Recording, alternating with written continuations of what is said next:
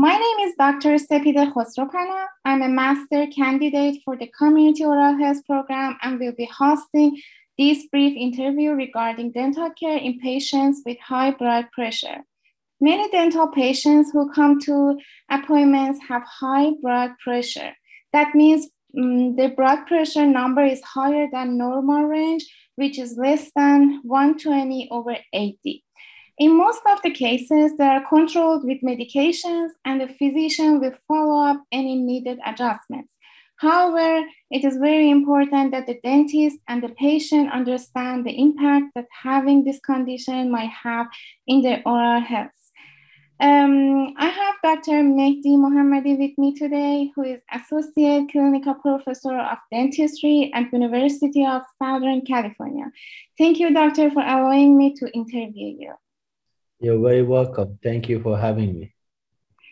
Uh, so my first question is, if a patient indicates in the history that has high blood pressure, what are the main concerns in a dental practice?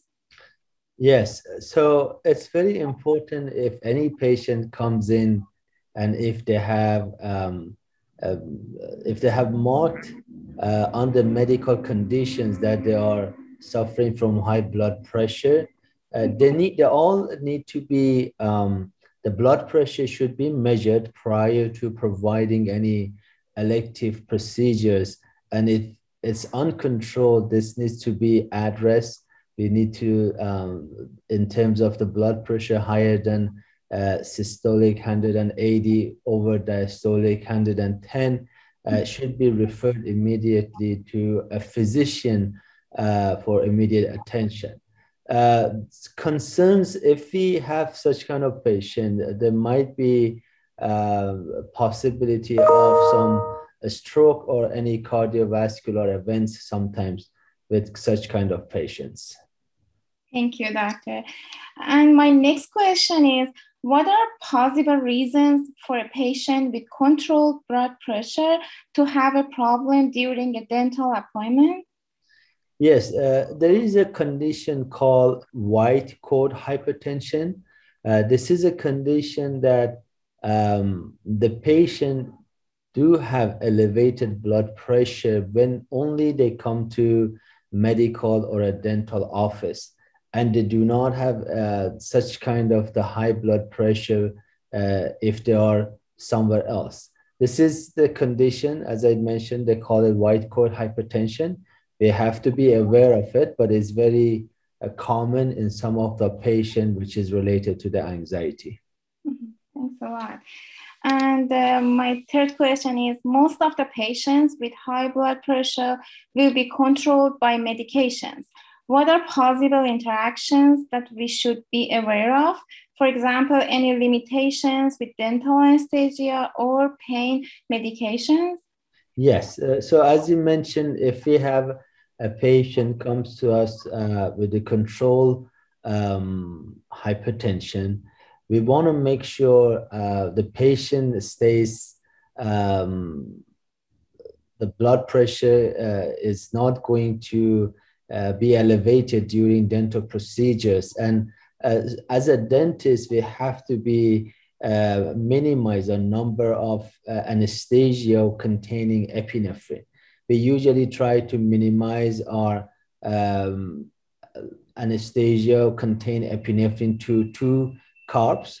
That's one of the measures. Sometimes uh, certain analgesics or pain medication it may further increase the blood pressure. For example, NSAID, uh, if they have given for a long term to patient may interfere with uh, antihypertensive effects of medications. So we have to be aware of it and we have to avoid prescribing such kind of medication to our patients. Thank you. And uh, my fourth question is What are recommendations for dental treatment in patients with high blood pressure, not only from the provider's perspective, but also patients' responsibilities?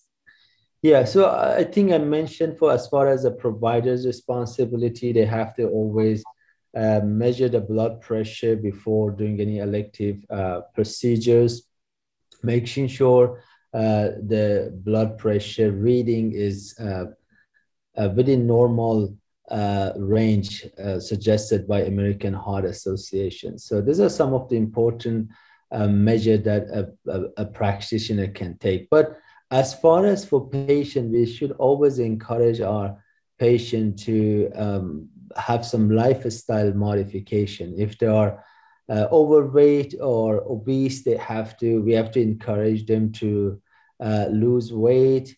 They have to adopt a better diet. They have to reduce the um, the cholesterol intake or amount of saturated fat. Uh, reduce on a salty food. Uh, and also, um, when it comes to smoking and drinking, they have to stop the smoking and um, or if they're excessive drinker, they have to modify and um, reduce the intake of alcohol. These are some of the um, instruction we can request our patient with high blood pressure that it can help them further to control the blood pressure. Thank you. And my last question is even taking all precautions, emergencies happen.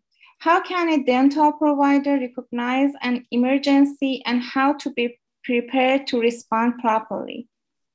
Yes, so all providers they have to uh, continue updating the knowledge with different medical emergencies at dental office, as you mentioned in this question. Even taking all the um, uh, precaution, it may still happen. Uh, the dentist should also train the staff member and have emergency protocol in place that let's say if the situation happens the staff are aware of the protocols and they know how to activate EMS system and um, and be prepared. So um, again, just to summary this, the answer to this question uh, by by updating uh, the knowledge We're attending uh, CE courses and reading on different uh, medical emergencies, they have to be prepared as this situation may happen anytime in the dental office. Thank you. And thank you for providing your insights and for your participation in this interview. Thanks a lot. You're welcome. And thank you for having me. Thank you.